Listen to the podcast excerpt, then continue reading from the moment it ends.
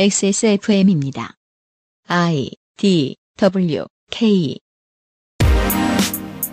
유승균 PD입니다. 오늘은 또 한 명의 노동운동의 니은자도 몰랐던 사람이 노조위원장이 되는 세상 모든 언론에게는 신선하고 충격적이겠지만 그 알실에게만큼은 클리셰가 되어버린 또 하나의 이야기의 주인공을 만나겠습니다. 문제가 있다면 본 PD가 설마 여기만큼은 노조 안 만들겠지 하고 농담에 올린 적이 있는 업계가 이번 주의 배경이라는 겁니다. 2019년 11월 마지막 주말에 그것은 알기 싫다는 현재 지구상에서 가장 유명한 타투이스트 중 한 명이자 초보 노동운동가를 만납니다.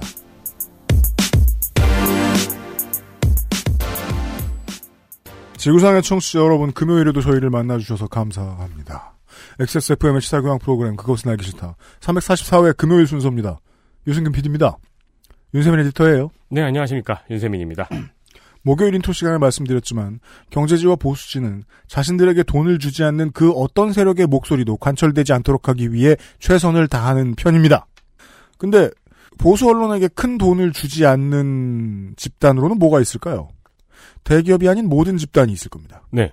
이러한 그 경제 권력과 언론 권력의 유착이 많이 진행된 나라가 아닌 이상은 보통은 그게 직능단체가 되었든 사별노조가 되었든 산별노조가 되었든 어, 모이면 정치적인 소리를 낼 수 있고 그 소리는 모임이 클수록 효과적입니다. 최근에 많이 만들어지고 있다. 그것은 하기 싫다도 한 숟가락 도운 게 없진 않다. 그렇죠. 네. 오늘은 또 다른 생겨날 직능단체를 준비하고 계신 어떤 직장인. 네. 무슨 직장인이라고 해야 돼? 자영업자? 직장인? 네, 어떤 노동자. 어, 어, 대상공인. 네. 이게 매출로 보면 소상공인이라 부르기는 쉽지 않은데 하는 일은 소상공인 같고, 네. 어, 그런 분 한 사람을 모셔놓고 이번 주말에 이야기를 좀 들어보도록 하겠습니다. 저는 회사에 안 다녀서 뭐 조합 같은 거 못 하는데요. 하시는 여러분들 자세히 들어주셨으면 좋겠습니다. 잠시 후에 시작하죠. 그것은 알기 싫다는 세상의 모든 도시락 도시락몰 관절 건강에 도움을 줄 수도 있는 무르핀 오늘을 행복하게 만드는 수제 간식 언제나 오란다에서 도와주고 있습니다. 세상 많은 도시락을 비교하고 베스트 랭킹으로 실패 없는 선택까지 도시락 몰 어렸을 때 많이 보던 과자 있잖아요. 딱 그 식감, 그 맛. 먹기 전엔 저도 그런 줄 알았죠. 근데 처음 씹는데, 어, 뭐지? 했어요. 왜 안 딱딱한 거지? 어? 근데 왜 달지 않고 담백한 거지? 손을 한번 대면 나도 모르게 계속 먹는 거 있죠? 이 맛있는 거, 이거 뭐예요? 시작하면 멈출 수 없다. 잘 만든 수제 강정. 언제나 우란다. 이번 주에 말이에요. 어, 저희 XSFM이 추수 주간입니다. 어, 이웃이 많이 늘었어요. 스폰서가 많이 늘었어요. 고맙습니다. 그렇습니다. 액세스몰에 새로운 제품이 들어왔습니다. 네. 1차로 여러분들 덕이고 2차로 회사가 잘했나 봐요. 어, 그럼요. 네. 되게 맛있는 과자를 만들었거든요. 아시는 분도 계실 거고 생소한 분들도 계실 텐데 쉽게 얘기하자면은 강정입니다. 어릴 적에 그 과자 트럭이나 음, 유리 상자 안에 들어가 있는 과자 있죠? 전병들과 함께 그렇습니다. 음. 실제 먹어보면 그것과는 다른 맛입니다. 그 전병 옆에 있던 그 동그란 것 이렇게 붙어 있는 강정 있잖아요. 네. 이게 그런 제품인데 먹기 두렵습니다. 딱딱. 너무 딱딱하고 그죠. 너무 끈적끈적하고 네. 그 두 가지가 아니라는 겁니다. 깨무는 순간 이렇게 팍 하고 빅뱅이 일어나잖아요. 네, 그렇죠. 아이쿠 깜짝이야. 이 제품은 씹는 식감이 부드러워서 놀래고 그리고 아주 달 것 같은 식감인데 별로 달지 아- 않고 담백해서 놀랍니다. 그리고 돈이 좀 많이 들어가는 견과류들이 막 중간에 들어가 있습니다. 어, 그렇습니다. 옛날 식 강정 그 딱딱한 것 말이에요. 손희상 선생 같은 사람은 그 씹다가 턱이 부러질 거예요. 네. 천장이 베이죠. 아주 부드러울 겁니다. 근데 이거는. 그렇습니다. 이거 먹을 수 있어요. 앞니를 탁 묻으면 푹신하게 묻혀요. 아, 맞아요. 경추베개처럼. 이, 이 느낌은, 아, 엄청 달겠네 싶은 느낌인데, 음. 어금니로 씹으면은 또 그렇게 달지 않습니다.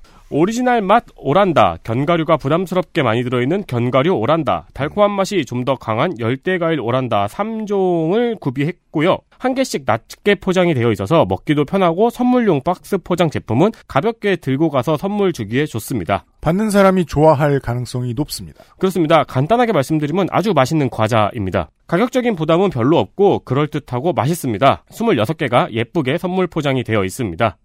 역시 첫 봉지를 까서 먹으면 멈추기가 쉽지 않습니다. 만약에 집에 난로와 네. 혹은 따뜻한 방바닥과 넷플릭스가 있다면 테스트를 올 여름부터 해봤거든요. 네. 아 큰일입니다.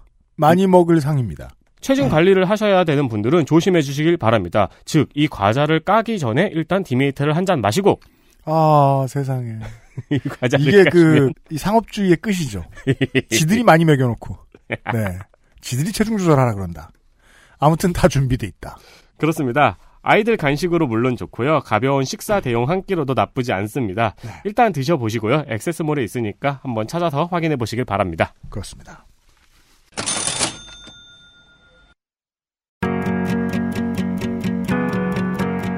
21세기 노동운동 라이프 스타일 가이드북 좋게 된 땡땡땡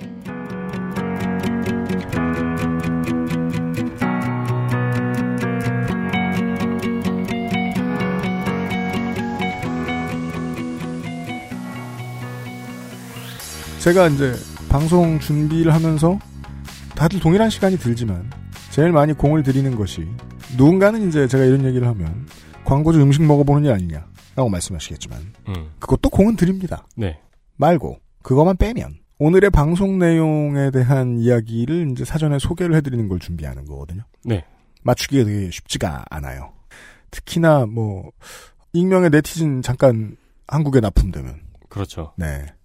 그 방송 스토리 준비하는 게 보통 힘든 일이 아니에요. 음.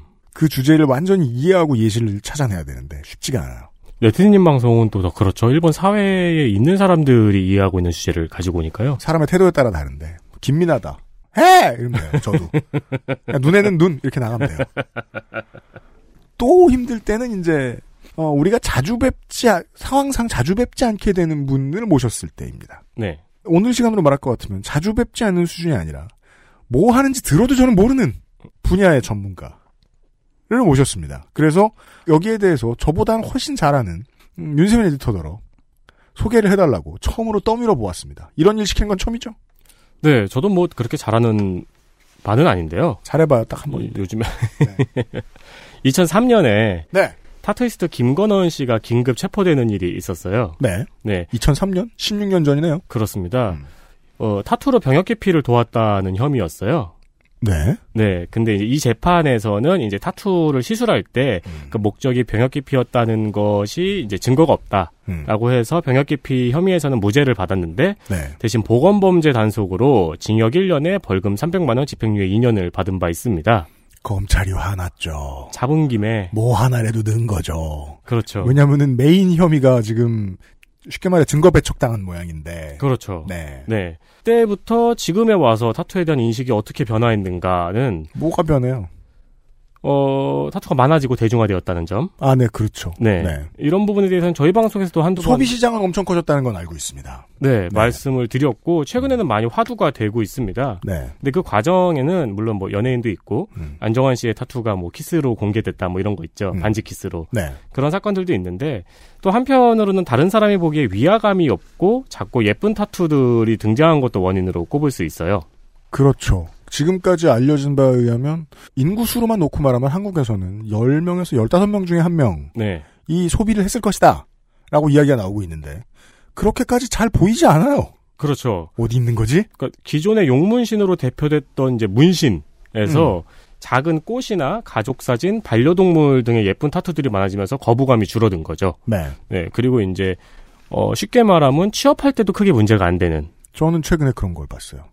자기가 아플 때나 무슨 뭐 시험 보기 직전 이럴 때 엄마나 아빠가 써준 메모. 그렇죠. 네. 네. 그걸 그냥 새기는. 그 글씨체를 그대로 새기는 경우도 많고요. 그럼 그걸 보면은 타투에 대해 생각하게 안, 되지 않고, 아, 우리 엄마 아빠는 왜 이런 것도 안 써줘가지고 이러면서 엄마 아빠를 생각, 그러니까 되게 당연하다는 거예요. 그 배경에 있는 타투가. 그렇습니다. 네. 엄마 아빠가 글씨가 너무 못 쓸 때도 고민이 그렇죠. 되고요. 예.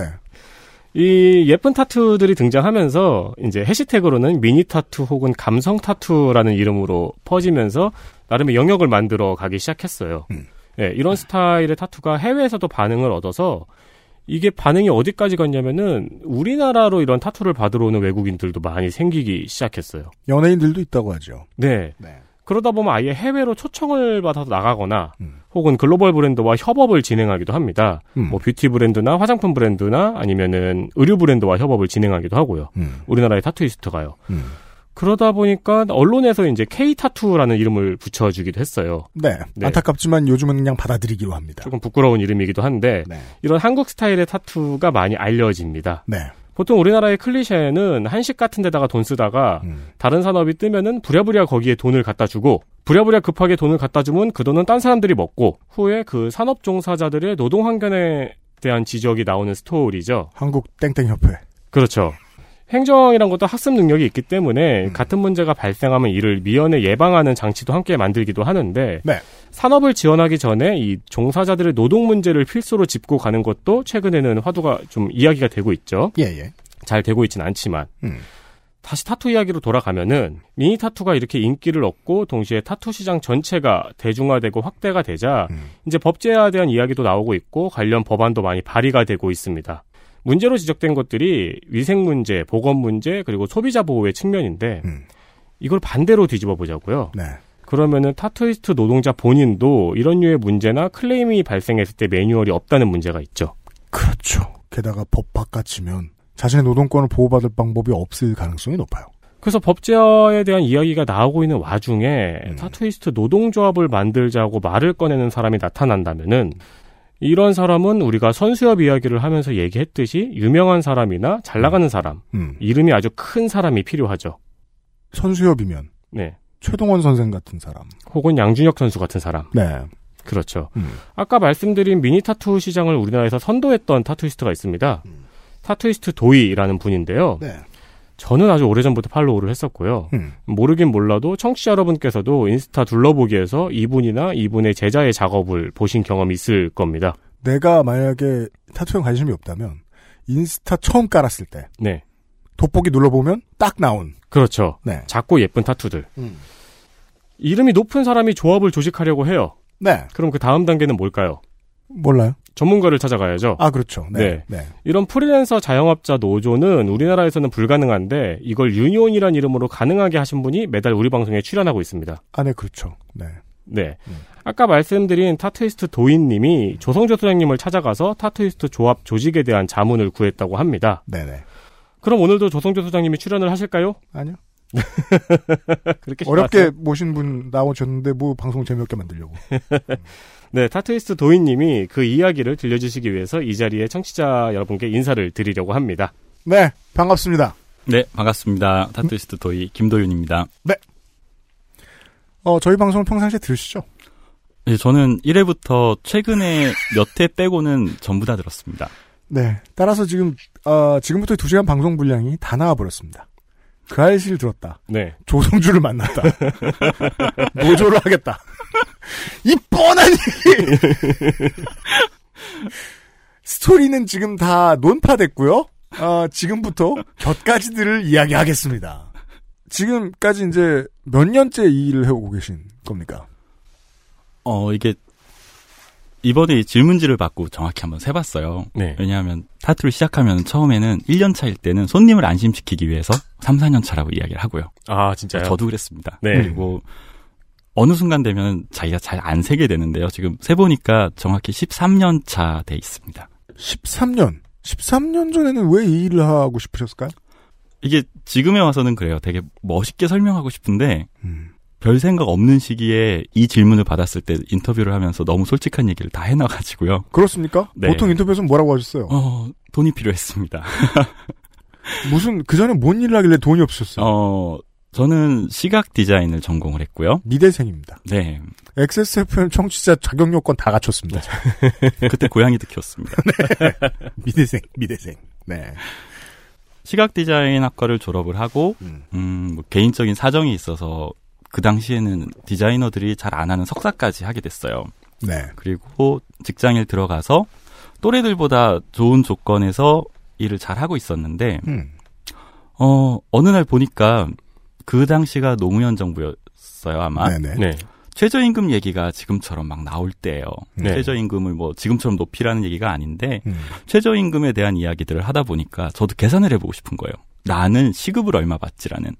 보통은 디자이너들은 특히나 돈 문제에 있어서 더 티미하다 그러나요? 음. 네, 바보예요. 네, 바보예요. 네. 그래서 내 연봉이 내 시간당 페이로 계산된다는 것도 사실 아무도 모르거든요. 내 시급이 얼마지라는 네. 궁금증을 잘 안 가집니다. 그래서 계산을 해봤는데 지금 정확히 기억이 나진 않아요. 그런데 음. 그 계산을 한 날 제가 일을 못했어요.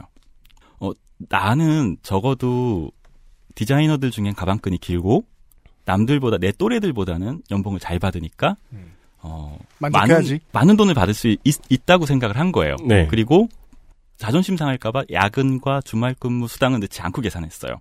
아, 그럼에도 그래요? 불구하고 시간당 페이가 어 최저임금까지는 아니지만 상상 못할 정도로 낮은 액수였던 걸로 기억을 해요.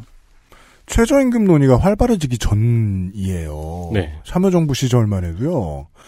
어, 젊은 친구들 알바할 때 막 2,500원, 3,500원 받고 그랬었어요. 그렇죠.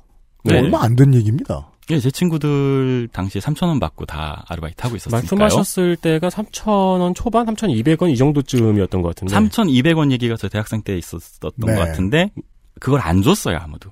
최저임금을 지키지 않는 게 그 당시에는 룰이었습니다. 네. 음. 예, 그래서 어 너무 화가 나서요. 이거는 여기서부터 제 성격에 대한 이야기인데 네. 다른 친구들처럼 화가 나면 음. 술한 잔 먹고 욕하고 다음날 다시 출근하고 이거를 못하는 성격입니다. 그래서 저는 제가 바꾸든 어, 제 삶을 바꾸든 때려치든 무언가 결론을 봐야 되는 성격이에요. 그러다 그런 보니- 결론으로 접근하고 싶었을 것 같으면은 그 야근 빼시겠다 그랬는데 야근도 많았을 것 같고 네. 그러면 2000년대 초반의 노동자들만 해도 그 우리 아버지 어머니 세대들한테 영향을 많이 받아가지고 산업여군 마인드 가지려고 애 많이 썼어요. 맞습니다. 회사가 잘 되도록 만들면 내 성공을 알아서 따라오겠지 마인드. 네. 근데 그거는 지금 와서 돌이켜 보면요, 어, 오래 참지 못하는 게 상식인 것 같긴 한데 못 참으셨군요. 네, 그래서 뭐 노동조합이 있는 것도 아니고 제가 혼자 싸워서 이길 것도 아니고 빨리 결론을 내린 게 아 그러면 돈 많이 버는 직업으로 직업을 바꾸자였습니다. 그래서 실제로 인터넷 검색을 해보고 대한민국 연봉 순위를 봤어요. 음. 그랬더니 변리사가 1위였죠. 1등이더라고요. 네. 네, 이중 뭐 도선사 있고. 네. 네. 네, 그래서 어 그럼 변리사 공부해서 나 변리사 할래? 그러면서 회사를 다니면서 공부를 시작했어요. 할. 근데 그거는 못하겠고 일 줄 알았는데 공부를 하셨어요. 네, 뭐 5년이 걸리든 뭐가 되든 어 난 바꿀 거야. 공부를 시작할 때쯤이죠. 어디 학원을 가야 하며 어떤 교재를 해야 되며 그걸 찾고 있는 중에 가입된 카페가 있죠. 음. 당시에는 당연히 변리사를 준비하는 사람들이 모임. 카페에 가야죠. 네. 네. 그래서 거기서 질문을 자꾸 하다 보니까 어떤 친절하신 분이 설명을 해주시더라고요. 음. 그래서 그분과 얘기를 하다가 듣게 된 이야기가 아 너 그 신문 기사 봤구나. 그거 뻥이야라고 얘기를 해주시더라고요. 누구나 그렇게 벌진 못해. 네, 그러면서 실제로 받는 급여가 얼마인지를 알려주시는데, 음. 물론 디자이너에 비하면 몇 배가 됩니다. 음. 그런데 그거는 제가 앞으로 5년 뒤에 변리사가 될지, 6년 뒤에 될지, 7년 뒤에 될지, 모르는 상황에서 돈만 보고 갔는데 돈이 그렇지 않다고 하면 매력은 엄청 깎이겠죠. 내 인생을 앞으로 수년간 유부남이 근무하면서 이거를 가져야 될 음. 가치가 없었어요. 준비, 준비까지 시- 기간을 생각을 하면은. 그래서- 네. 물론. 그래서 그날 포기하고요. 음. 그리고 다른 것들을 하기 위해서, 책값 날렸네요. 네. 제가 잘할 수 있는 게 뭔가, 네. 그랬더니 남들보다 잘할 수 있는 건 역시나 그림 그리는 거, 손으로 하는 거, 그리고 그림도 손으로 하는 거기 때문에 잘하는 거기 때문에 전 어, 미장일을 하든 뭐 타일공을 하든 다 잘할 자신이 있었어요. 아하. 그래서 그런 직업 리스트를 만들었습니다. 음. 쭉 만들어서 리스트를 나열을 하면서 음. 그 중에 하나가 타투이스트였어요. 네. 타투이스트를 그 전까지는 제가 타투 문화에 대해서 관심도 없었고 몰랐는데 음. 그 한 1, 2주 전에 KBS였을 것 같아요. 공영방송에서 네. 미국 맨하탄의 문화를 알려주는 그런 프로를 하면서 예. 타투샵들이 많은 거리를 보여주더라고요. 음. 미국에 가본 적도 없지만 맨하탄이 얼마나 비싼 곳인지는 아는데 음. 1층에 한 건물 건너 한 건물이 타투샵이면 야 저 사람들은 돈이 되게 많이 버나 보다 이렇게 생각을 했는데 음. 그게 떠올라서 타투이스트도 적어놨었습니다. 네. 그리고 바로 타투이스트에게 전화를 걸어서 물어봤어요. 음. 시급이 얼마인지가 중요하니까요. 그래서 제가 손님인 것처럼 한 시간당 얼마예요? 라고 물어봤죠. 네. 그러니까 그때 그 선생님께서 나중에 제 선생님이 되시는 분인데 음. 시간당으로는 아니고 사이즈로 할 거니까 어느 위치에 어느 정도 사이즈의 타투를 받고 싶습니까? 묻더라고요. 네. 네. 그래서 아니, 저는 그게 중요하지 않고요. 시간당 얼마예요? 계속 물었더니 네. 그때 그렇게 말씀하시더라고요. 음. 아, 그게 사이즈인데 시간으로 따지면 대략 시간당 10만 원 이런 식으로 얘기를 하시더라고요. 안 맞는 계산이지만 그렇죠. 살다 들어본 가장 비싼 시급이 네. 다트위스트였던 거예요. 이거 별리사보다 낫구나. 별리사의 두 배로 넘어갑니다. 네. 그래서 그날 와이프가 홍대 갈 일이 있대길래 와이프를 태워다 준다면서 가서 그 샵에 가서 음. 설명을 듣고 그날부터 수강을 시작을 했습니다. 아, 저는 사실 손님이 아닙니다. 아, 낮에 전화 준 게 저라고 얘기 안 했습니다. 아. 아주 순진한 척. 왜냐면은 그러면은 돈에만 관심 있는 게 너무 티가 나잖아요. 아, 그리고 만만해 보일까봐 정장도 입고 갔습니다. 살아가는 방식은 아시네요. 네. 그 사람이 혹시 모를 때는 정장 입고 가는 그런 습성이 있죠. 네. 내일부터는 정장 입고 오지 말라고 하시더라고요. 그렇죠. 네. 그렇겠죠. 음. 그래서 어 그때부터 배우기 시작했고요. 그러면서 저희 와이프도 음. 설득을 해야 했어요. 저희 와이프는 지금 전도사세요. 네. 그래서 굉장히 보수적인 기독교인이셔서 음. 멀쩡한 기독교인이 직업으로 전도사 하시면 네 가게에 큰 도움은 안 됩니다. 맞습니다. 어, 근데 신랑이 정규직을 버리겠다고 얘기하면 토론이 길어지죠. 아 예, 그래서 저는 회사를 다니면서 하겠다고 얘기를 했고요. 음. 그리고 당시에 지금은 어림도 없는 건데요. 당시에 어, 타투를 검색을 해서 스크린샷을 전부 다 모아가지고요. 와이프를 보여주면서 어, 선혜야 내가 그림 잘 그리는 거 알지? 음. 나 디자인으로는 한국에서 제일 잘할 자신 없는데 음. 이거 봐라. 나 이거보단 잘 그릴 수 있을 것 같지 않아? 라고 하면서 음. 그걸 보여줬어요. 네. 그리고 어, 설득을 했습니다.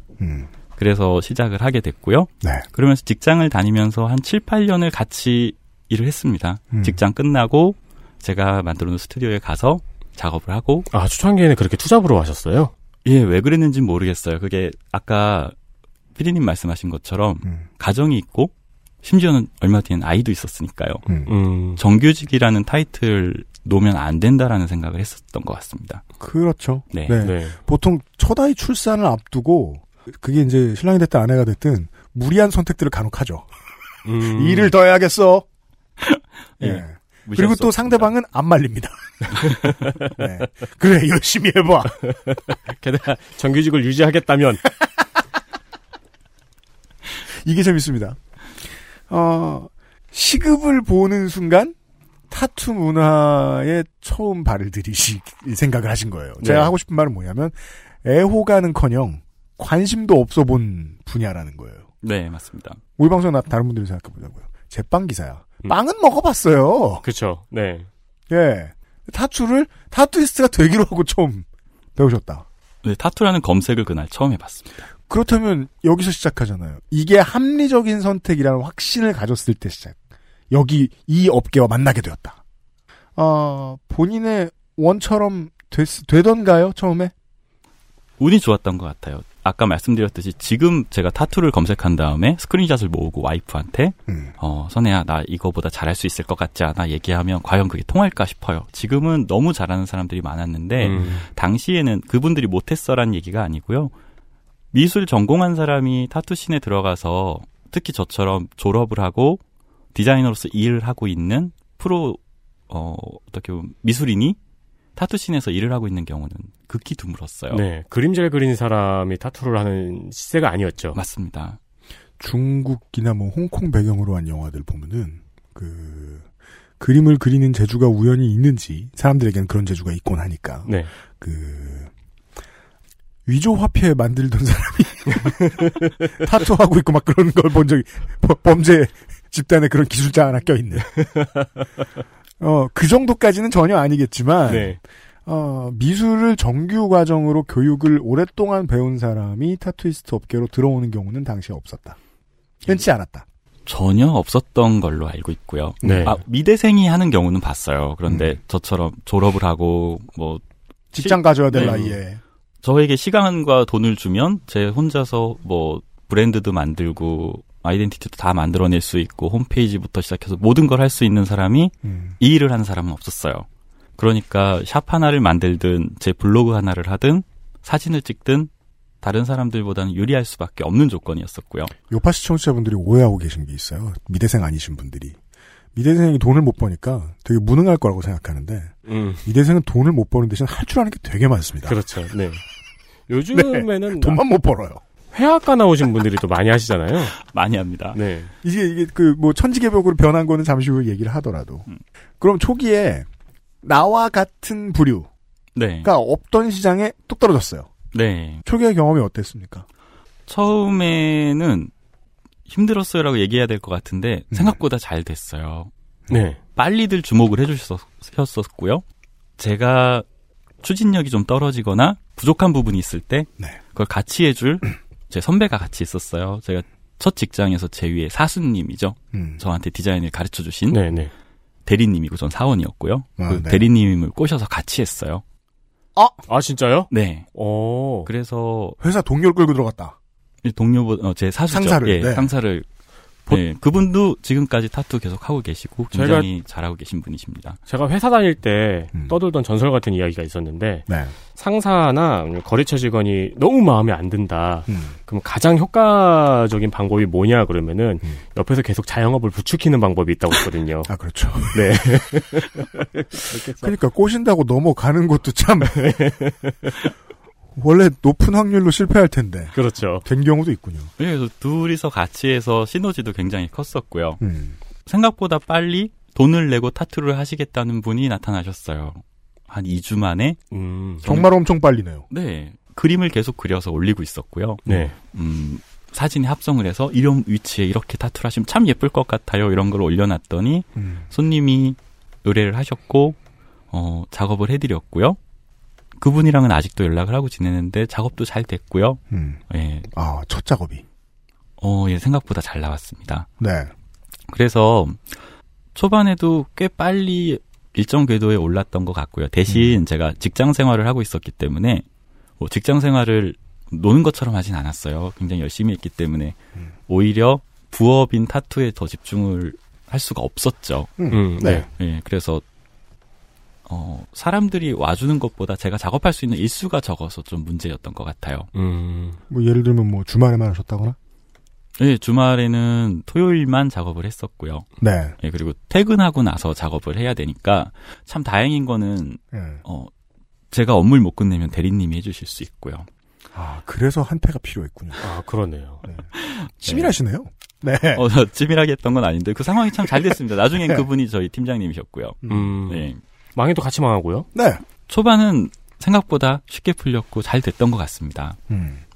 계속해서 스무스하게 잘 연결이 되면 일을 하면서 사람이 왜 보수화 되냐면 내가 처음에 잘해서 그걸로 성적이 계속 좋아. 그럼 사람 안 바뀝니다. 그냥 하던 일을 했을 거예요. 근데 제가 공부를 해보니까 작법을 한번 확, 바- 확 바꾸신 적이 있어요. 아, 네. 네. 보통은 타투가 지금 불법인 이유 같은 것 같아요.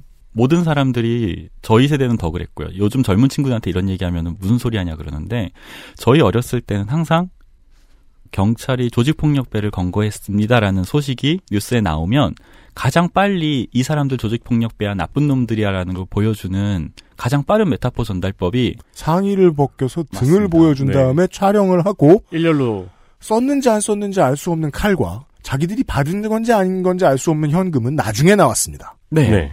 그러니까 문신이라는 메타포는 나쁜 놈입니다. 네. 그리고 그거는 오해야라고 이야기, 이야기하기 조금 어려웠던 게 실제로 소비자들의 많은 퍼센테이지가 누군가를 위협하기 위해서 혹은 자기가 강해 보이기 위해서라는 목적을 가지고 있었던 것도 사실이고 실제 소비자들의 대다수가 일본 야쿠자 문화를 어떻게 흉내를 낸다거나 음. 모방하기 위한 목적을 가진 분들이 당시에 많았던 게 사실입니다. 그러다 보니 네.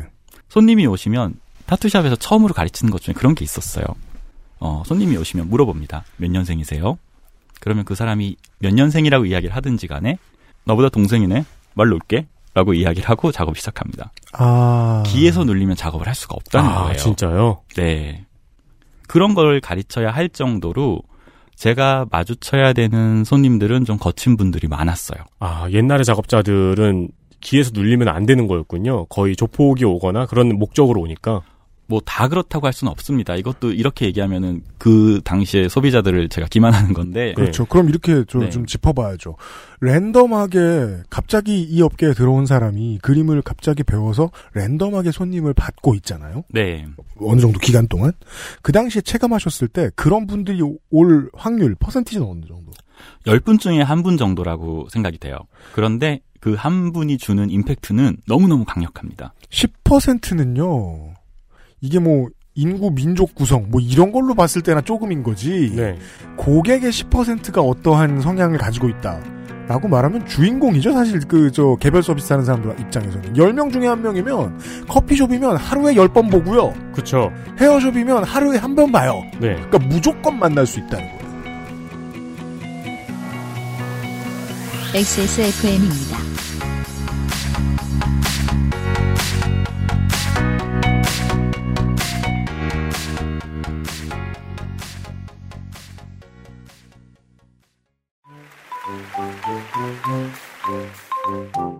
머리, 어깨, 무릎.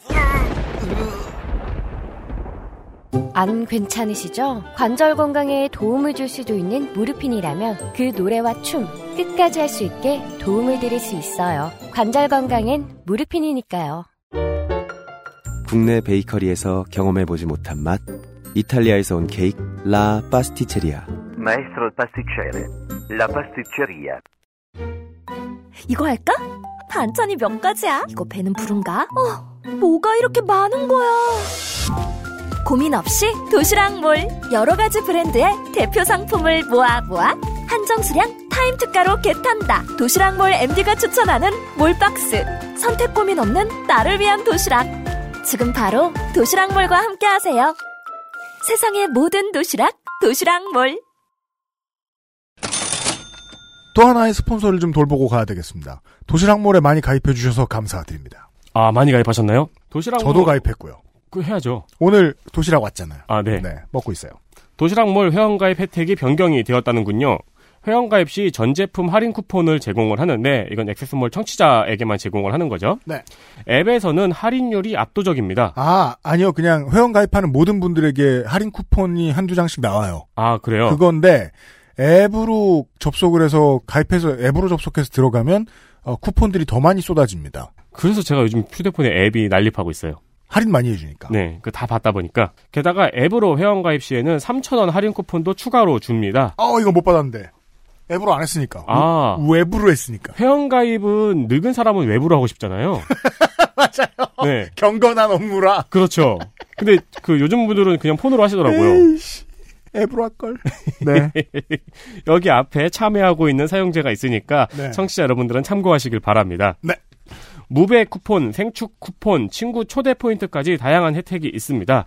XSFM 쿠폰도 큰 변화를 주었습니다. 전에는 쿠폰을 발급하고 사용해야만 XSFM 회원 등급이 되어서 가격의 1%를 할인해준다고 했었는데요. 음. 이제 쿠폰을 사용하지 않고 발급만 해도 XSFM 회원 등급으로 변경 혜택을 받을 수 있습니다. 아, 고맙습니다. 신경 써주셔서. 그렇습니다. 그러니까 무슨 말이냐면은 첫 구매를 해야만 회원 등급이 되었는데 음. 이제는 쿠폰 발급만 해도 회원 등급을 XSFM으로 만들어 주신다는 말입니다. 그렇습니다. 그냥 가입만 해놓고, 어, 살 생각이 없는 사람도, 그렇습니다. 당장 살 생각이 없는 분도, 등급이 변경이 되면은 XSFM 청취자 회원님 전 제품 1% 할인 혜택 꼭 확인하세요라고 팝업이 알려줄 겁니다. 도시락몰 회원 가입, 마이페이지 내 쿠폰, 소셜 쿠폰 등록, 쿠폰 번호 입력에서 XSFM을 입력하면 쿠폰이 발급됩니다. 마이페이지 내 쿠폰, 소셜 쿠폰 등록, 쿠폰 번호 입력 메뉴를 기억해 주시길 바랍니다. 가입해 주셔서 감사합니다.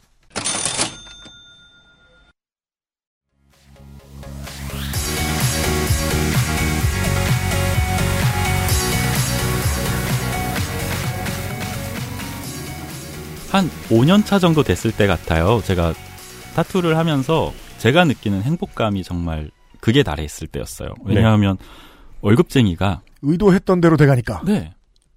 퇴근하고 집에 와서 작업을 했어요. 집 옆에 조그만 작업실을 차려놓고 작업을 했는데 어, 월급만 받던 사람이 작업 끝나면 현금을 받잖아요. 아 그렇군요. 예, 그거는 평생 처음 느껴보는 기쁨이거든요. 네. 그리고 사람들이 알아봐 주기 시작하고 손님이 많아지면서 아 나는 내 천직을 찾았고 너무 행복해라는 그 행복감이 정말 하늘을 찌르고 있을 때 돈과 자존감이 동시에 충족되는. 네. 나쁜 사람은 아니었어요. 어떤 손님 한 분이 오셨는데 그냥 조금 거친 분이에요. 근데 그분이랑 작업을 여러 날 같이 하면서 내일 또 만난다는 생각을 하면 스트레스를 받는 거예요. 그러면서 작업을 세네 시간 같이 하고 다시 헤어질 때 집에 가면서 제가 어느 날 그 생각을 하더라고요. 와, 나 이 짓을 언제까지 하지? 그 생각을 그냥- 처음 하게 됐다. 네, 때려칠까? 이 생각을 하고 한 몇 초 뒤에 정말 걷다가 걸음을 멈췄어요. 너무 끔찍한 거예요. 내가 불과 며칠 전까지는 내 천직을 찾았고 너무 행복하고 난 이거 죽을 때까지 할 거야라고 생각하던 거를 네. 어떤 한 사람을 만났다는 것 때문에 때려칠까라는 생각을 했다는 게 어, 되게 좀 끔찍했어요. 그래서 그때부터 내가 이 일을 오래 하고 행복하게 하고 어, 잘 하려면 특히나 내 아내나 내 어머니가 제가 일하고 있는 동안 불안해하지 않으려면 아 내가 손님을 가려야 되겠구나라는 생각을 했어요. 말씀해 주실 수 있을지 모르겠습니다만은 가족들이 불안해한다 라는 말씀은 신변의 위협까지도 각오하고 서비스해야 되는 손님 그리고 그 손님 때문에 일어난 일의 위협의 정도를 표현 그러니까 상상할 수 있게 해요. 음. 어느 정도 어 일단은 저는 조금 그 범위에선 벗어나 있었던 게 전 처음부터 아주 크거나 무서운 그림을 그리지는 않았어요.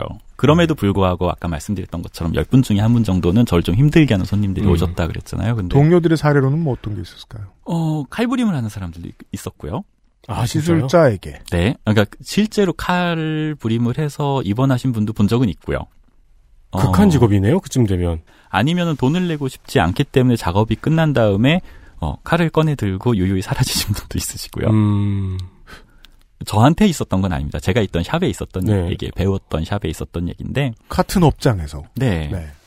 주변에 있는 다른 샵에서는 한 분이 그렇게 돈을 안 내고 가셨어요. 음. 그러면 그 다음 날 오신 또 이렇게 몸 좋으신 손님께서 음.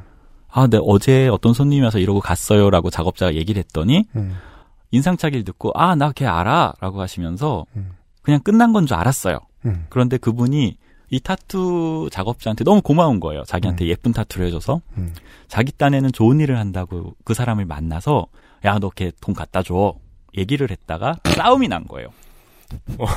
그러면 어 경찰서로 가게 되면 이 작업자는 청부 폭력을 한 사람이 돼버리는 상황이 되더라고요. 어. 그러니까 아까도 제가 어 말이 좀 조심스럽다는 거는 이 사람들이 정말로 악당이고 나쁜 사람들이 아니라 행동이 거칠기 때문에 그 행동과 맞물려서 무언가 이벤트가 자꾸 발생을 하는 게 문제인 거예요. 네.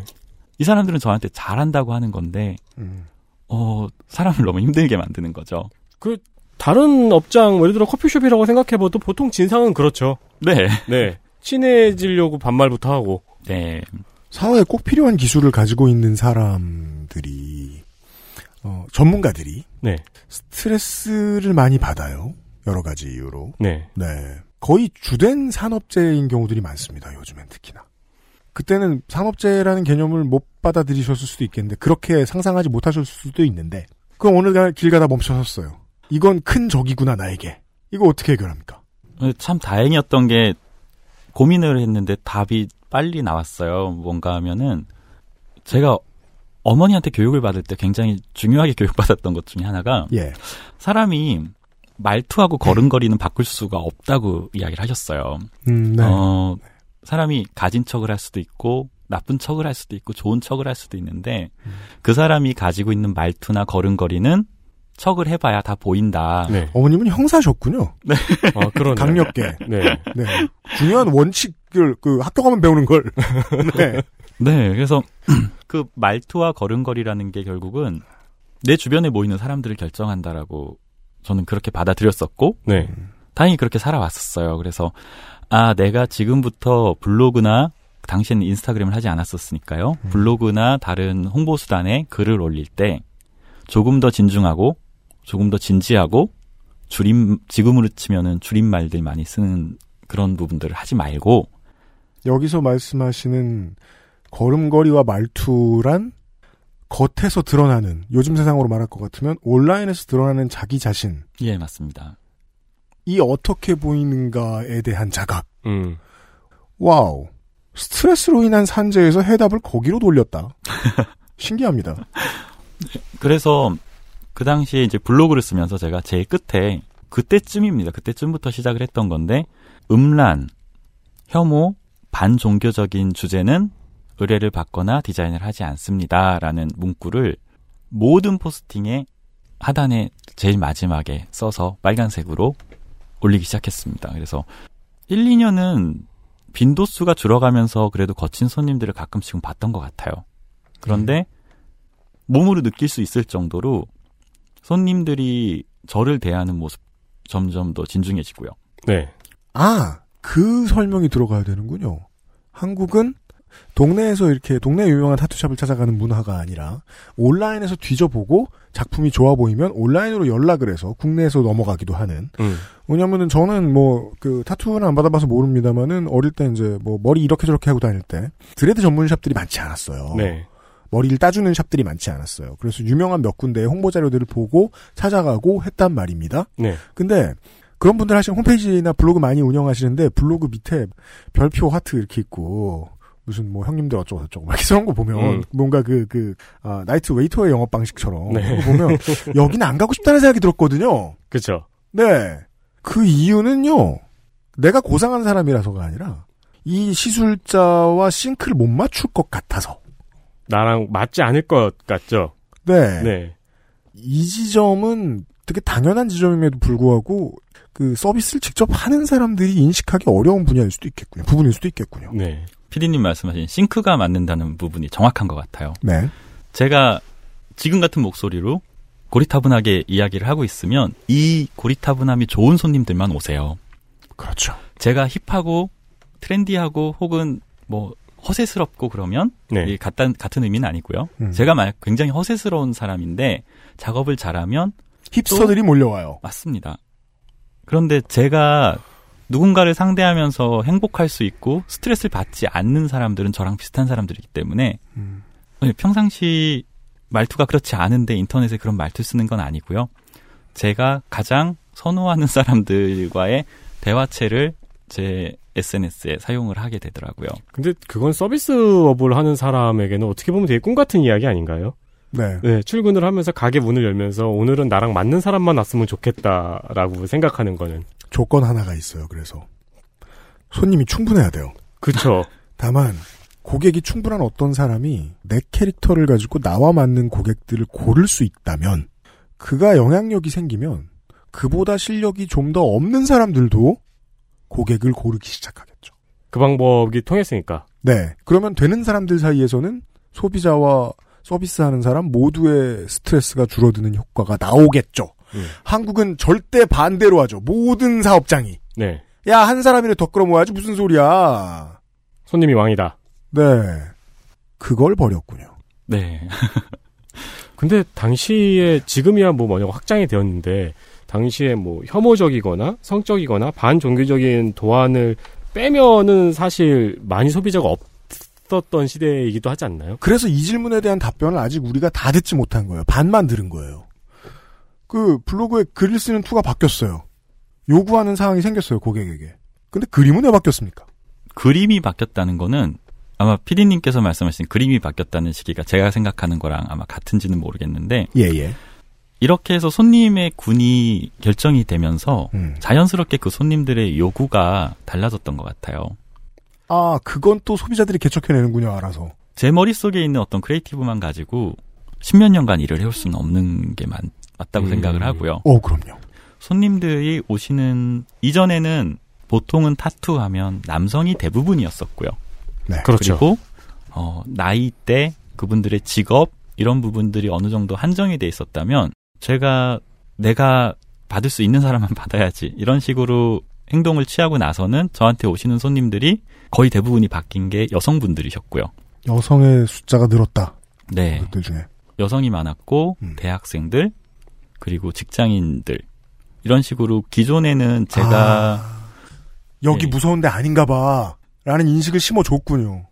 그렇게 하면서 또 작업을 하다 보니 제자가 생기고 제자도 저처럼 작업을 하고 저 같은 작업을 하는 사람이 한 명, 두 명, 세 명씩 늘어나면서부터 그 씬이 저 때문이 아니라 저랑 같은 작업자들이 한 명, 두 명, 세 명 늘어나는 걸 제 눈으로 본 순간부터 어, 정말 10배, 100배, 뭐 1000배씩 네. 이 시장이 커지는 거를 몸으로 느낄 수 있었어요. 그리고 그분들이 요청하는 작업대로 작업을 할 수밖에 없고요. 음. 일단 시작은 제가 손님들의 군을 어느 정도 한정시켰기 때문에 그분들이 저한테 요청하시는 것들은 이후에는 제가 컨트롤하지 않아도 그분들이 요청하시는 그림들이 좀 밝고 네. 명랑하고 어 어떻게 얘기하면 아름다운 그림들을 요청을 하시기 시작하셨고요. 그러니까 본인이 손님을 걸러 받다 보니까 자연스럽게 이제 문턱이 낮아진 거네요. 네. 네. 어떤 사람에게 문턱이 높아졌고요. 그렇죠. 그 제가 2012년에 이 방송을 하고 몇 달 사이에 그 생각을 했었어요. 도인님이 좀 말씀해주신 아 나는 청취자를 고르고 있구나. 그냥 어느 순간 그냥 자각해버린 거예요. 아 내가 청취자를 고른 거구나.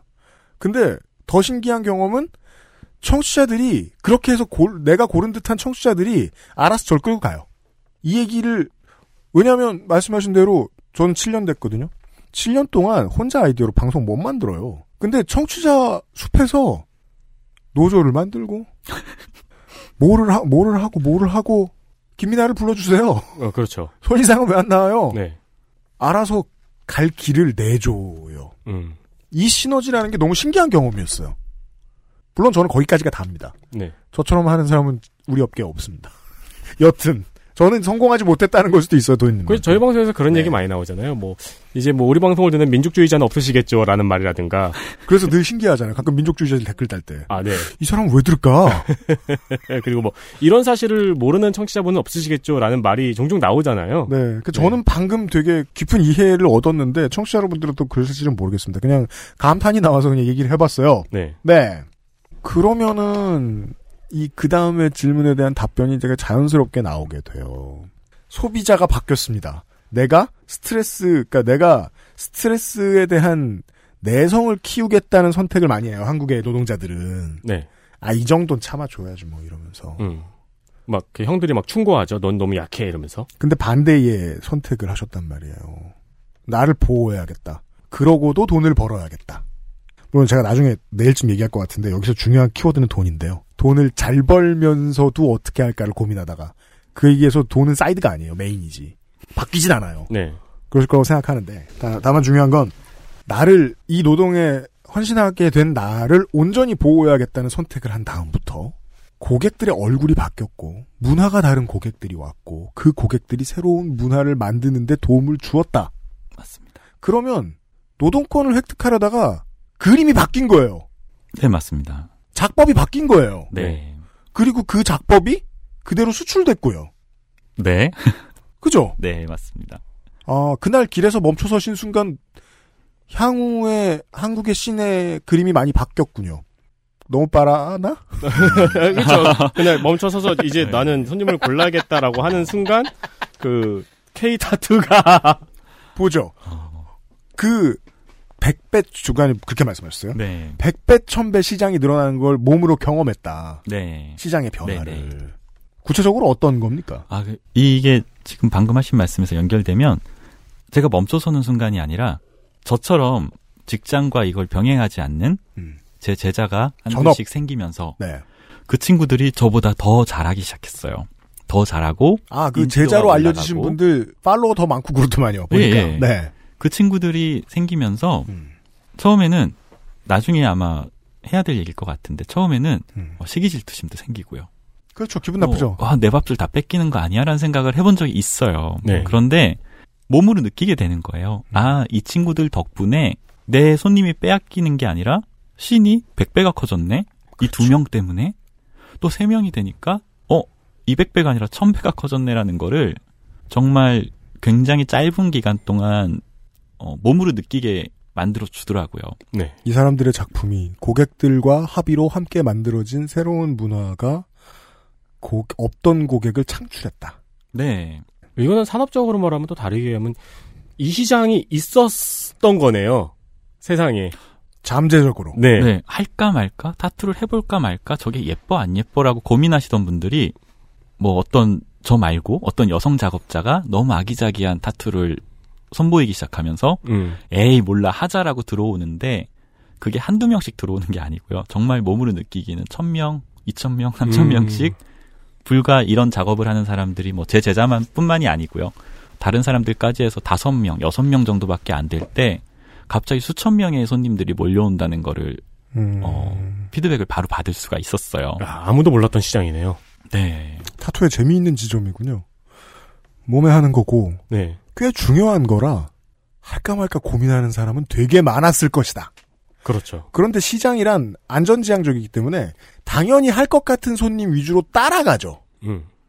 근데 고만 따라가겠다고 생각하자 시술자가 고민하던 손님들이 잠재 고객에서 고객으로 변했다. 네. 해외에 진출하셨을 때 뭐 본인들이 의욕적으로 오퍼를 한 겁니까? 콜이 들어온 겁니까? 100% 콜입니다. 그때 얘기를 좀 해주십시오. 음, 처음으로 해외에 콜이 콜을 받고 진출하던 시절. 조금 별개의 얘기부터 아, 예, 시작해야 될 것. 같아요. 뭔가 하면 외국에서 저희 작업을 아무도 몰랐어요. 저희는 한국에서만 잘하고 있었고요. 네. 외국에서는 저희가 이런 작업을 한다는 거를 거의 모르고 있던 시기에 블로그에 글 쓰는 게 생각보다 큰 스트레스를 주거든요.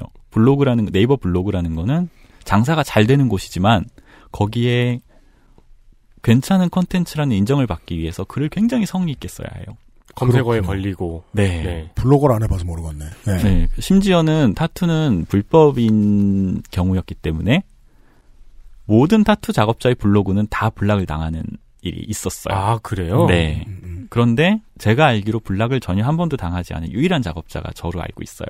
왜냐하면 그 사람들이 보기엔 이건 타투 같지도 않았거든요. 그분들이 아. 보기에는 이건 문신이 아니야? 이게 뭐야? 음. 뭐 이런 식이었어요. 그, 인간이 걸을 때 생기는 일이죠. 네.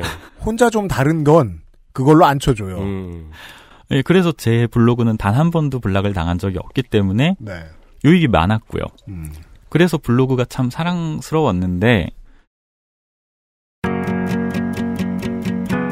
글 쓰는 게 너무 어려워서 힘들고 체력이 많이 뺏기다 보니 네. 아, 한 6개월만 블로그를 쉬어야 되겠다는 생각을 하면서 음.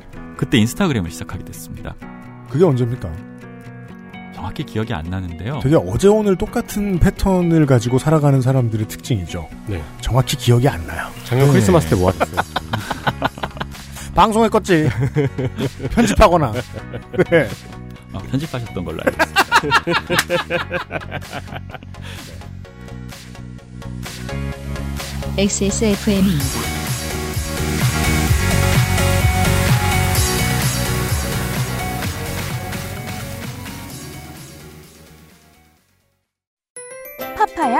파인애플, 망고, 건포도. 그리고 우란다. 열대 과일 가득한 수제 강정. 언제나 오란다. Maestro pasticcere. La pasticceria. 주말에 와인 파티 할 건데 마리아주로 뭐가 좋을까? 와인 파티? 그럼 내가 빠네토네를 준비할게. 빠네또네? 자극적이지 않고 특유의 풍미가 살아있는 이탈리아 전통빵. 와인에도 샴페인에도 잘 어울린다고. 이거 되게 큰데? 안 남기고 다 먹을 수 있을까? 걱정 마. 천연 발효로 만들어진 빵이라 남더라도 넉넉하게 두고 먹을 수 있어. 방부제가 많이 들어갔나? 아니, 그 흔한 이스트조차 들어가 있지 않아. 그게 장인의 기술인 거지. 국내 베이커리에서 경험해보지 못한 맛. 이탈리아에서 온 케이크 라 파스티체리아. 안 괜찮으시죠? 관절 건강에 도움을 줄 수도 있는 무르핀이라면 도움을 드릴 수 있어요. 관절 건강엔 무르핀이니까요.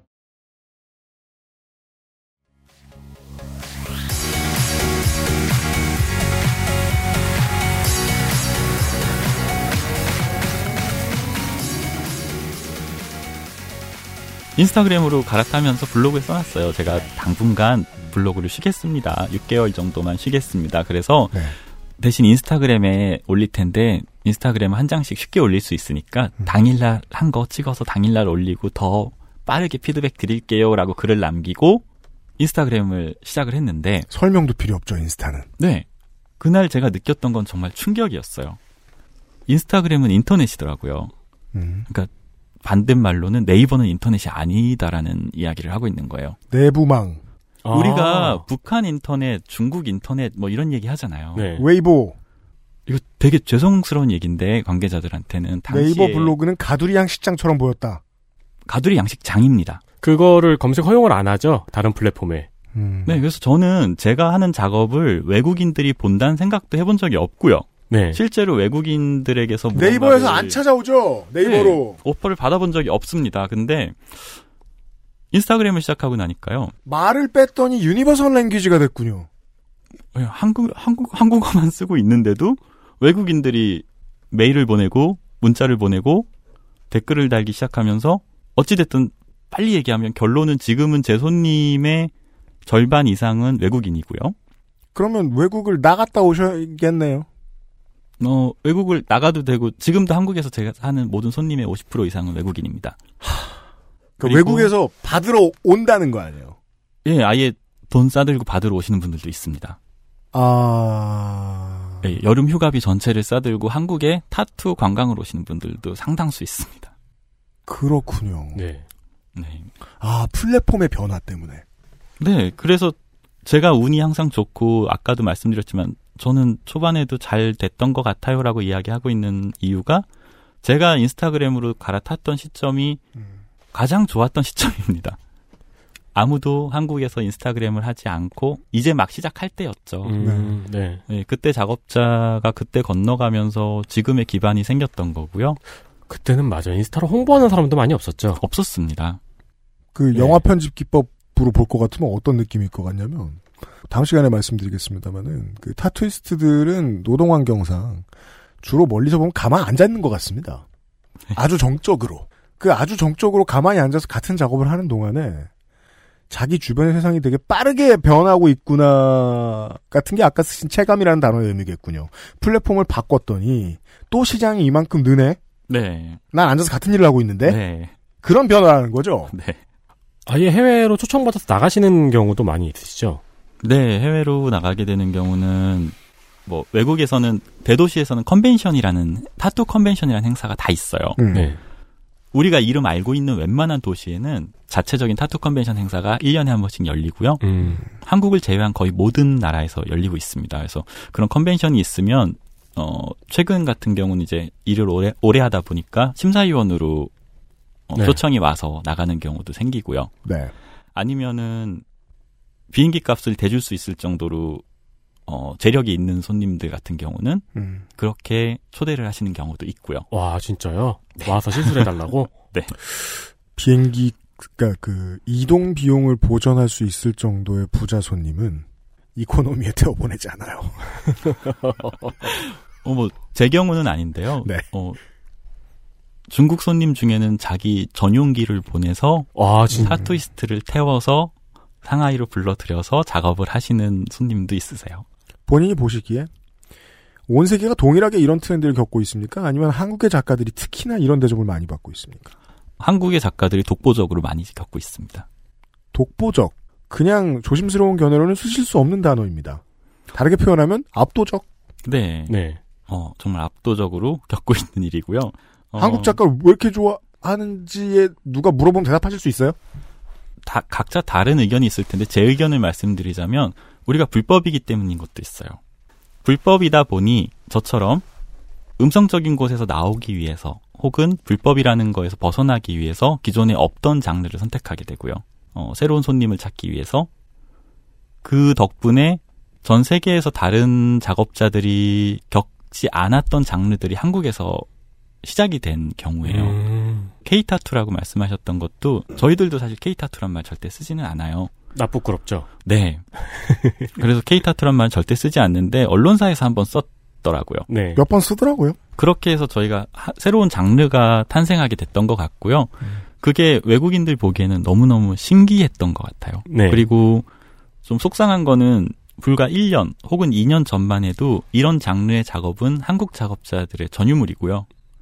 어디에 가도 다른 작업자들은 하지도 못하고요. 오로지 서울에서만이 받을 수 있는 굉장히 특별한 타투들이었어요. 하긴 다른 나라는 이게 역사가 길다 보면은 시장 자체가 고착화가 돼 있잖아요. 예. 그러다 보니까 새로운 스타일이 나오기가 더 힘들겠네요. 예. 제가 지금 그런데 이해 이해를 거듭하고 있는 게 전 정말 하나도 몰랐잖아요. 네. 근데 내가 타투를 해야겠다라는 생각이 들었을 때는 너무 마음에 드는 게 있으면 음. 정말 휴가 일정을 줄여서 거기에 쏟아붓고 싶겠네요. 평생 가는 거니까요. 한 시간 전까지만 해도 생각해 본 적도 없어요. 네, 그래서 아쉬운 게 그런 거예요. 이게 불법이다 보니까 저희는 그 문화가 가장 피크를 쳤던 게 제가 느끼기에는 한 1년 전인 것 같아요. 그렇게 저희가 제일 잘 나가고 있고 문화가 정말 황금기를 맞았을 때 외국처럼 변변한 컨벤션 하나 만들 수 없고요. 음. 저희들끼리 그 문화를 드러내고 즐길 수도 없는 거예요. 법 바깥에 있다는 건 이런 의미군요. 음. 네. 인프라를 만들어낼 수 있는 범위가 극히 한정되어 있다. 네, 그러다 보니 아까 말씀드린 해외 컨벤션에 심사를 나가면은요, 저희가 하는 장르 작업을 소비자가 이제 많아지다 보니까요. 네. 아시아권에서는 실제로 지금도 그렇게 부른 사람들이 있는데 코리안 스타일 타투를 할 수 있느냐라는 질문을 받는다고 해요. 타투샵에 손님들이 오셔서 어뭐 홍콩이라든지 다른 뭐 아시아 국가들은 네. 샵에 손님이 오면 혹시 여기서 Korean style 타투 할 수 있어요? 라는 음. 질문을 많이 받는데요. 그래서 비즈니스 감각이 좋은 타투이스트들은 한국에 들어왔었어요. 아. 들어와서 배워가는군요. 배운다고 사실 알려주지 않기 때문에 손님처럼 와서 저희랑 같이 사진을 찍고 가요. 아, 그거, 저, 저, 저, 이거 저거, 저거군요. 선거 기간이군요. 아, 그, 저, 박근혜 사진 합성하는. 네네. 저, 후보들. 훨씬 정직하네요. 가서 같이 사진 찍고. 네. 아. 그리고 사진 찍고 그걸 홍보에 실제로 많이 사용을 했어요. 아, 근데- 사진 걸어놓고 블로그에 걸어놓고. 네, 근데 그걸 저희가 싫어하는 건 아니니까요. 음. 어, 왜냐하면 그 덕분에 저희도 그 나라 가면은 융숭한 대접을 받게 됐거든요. 그러네요. 네, 알아보고. 그래서 네 그러다 보니까 새로운 장르를 그렇게 어떻게 보면 개척을 하게 됐고요. 음. 지금은 해외 유명 도시라는 뭐 뉴욕, 네. 뭐 LA 아니면 뭐 가까운 데 상하이 같은 네. 대도시들에서 타투샵에서 가장 원하는 사람들이 한국 작업자들이에요. 그건 아직도 그렇습니다. 아, 진짜요? 예, 아직도 그렇고 알고 계신 분들은 다 알고 계시는데 가장 세계에서 큰 샵들, 가장 유명한 샵들의 메인 작업자들은 다 김씨 씨, 박 씨들이에요. 음. 예. 어, 미국 맨하탄 가서 가장 큰 샵 찾아가서 어, 니네 메인 작업자, 제일 비싼 작업자 누구야? 그러면 한국인 한국 애들 세 명이 앉아 있어요. 어. 그 정도로 한국 작업자들이 뭐 한국인들이 손재주 좋은 건 다 알잖아요. 네. 여기저기 가서 굉장히 각광받고 있고 그냥 어찌 됐든 전 세계에서 몸값이 제일 높은 작업자들이 돼 있는 상태고요. 네. 네. 그래서 아까 이제 초대 말씀하셨는데 그렇게 컨벤션 심사 초대를 가는 경우도 있고요. 네. 어, 뭐, 지- 저 같은 경우도 지난 9월에 브래드 피트가 타투를 해달라고 얘기를 해서 비행기 값을 내준 건 아니고요. 네네네. 어, 제가 이제 9월 달에 LA 갈 일이 있다 그래서 9월 달에 날짜 맞춰서 작업을 했고요. 와. 그때 브래드 피트가 돈이 너한테만 받을 거야 이런 게 아니고요. 실제로 한국 작업자들에 대한 관심이 굉장히 많아요. 네. 저만 좋아하는 게 아니라 좋아하는 작업자들 중 얘기를 들어봤는데 어, 한국 작업자들을 굉장히 많이 알고 있고요. 브래드 피트 씨의 경우에는 지금 오픈해도 되니까 오픈하신 거고 사실은 closed를 요건으로 조건으로 걸고 받고 가시는 셀럽 들이 많죠. 네, 아주 많습니다. 해외에 또 국내에도. 어, 그러니까 국내든 해외든 말씀을 드릴 수 있는 거는 그분들이 오픈을 하셨거나 이미 알려져 있는 경우만 말씀을 드릴 수 있을 것 음, 같은데 네. 헐리우드 같은 경우에도 뭐 브래드 피트도 그렇고 릴리 콜린스, 뭐 스티븐 연씨 네. 네. 있고요. 그 어벤져스에 나오셨던 폼, 네. 그 멘티스죠. 네네. 타노스를 재워주는 음, 음. 예, 그분 같은 경우도 들어오실 때마다 네. 들러서 작업을 받고 계시고요. 예. 예, 이거는 제 사례고요. 음. 다른 사람 거는 제가 얘기하기는 좀 그런데 그렇죠. 음. 예. 웬만한 해외 셀럽들이 한국에 들어오면은 한국에 왔으니까 이런 타투 받고 가야지라는 이야기를 할 정도로 음. 네. 관심이 없는 분은 아무도 모르시지만 네. 관심이 있는 분들한테는 한국의 타투 씬은 세계에서 가장 매력적인 신인 거는 확실합니다. 그 질문지의 다음 질문이 이쯤에 본인 잘 나가는 얘기를 덧붙여달라였는데 쓸모 없어졌습니다. 네. 네. 그러니까 이 질문 안 하겠습니다. 왜냐하면 처음 뵐 때부터 어 띠꺼웠거든요. 방송 용어로는 꽤나 쓸 수 없는 단어를 말해버렸네요, 제가.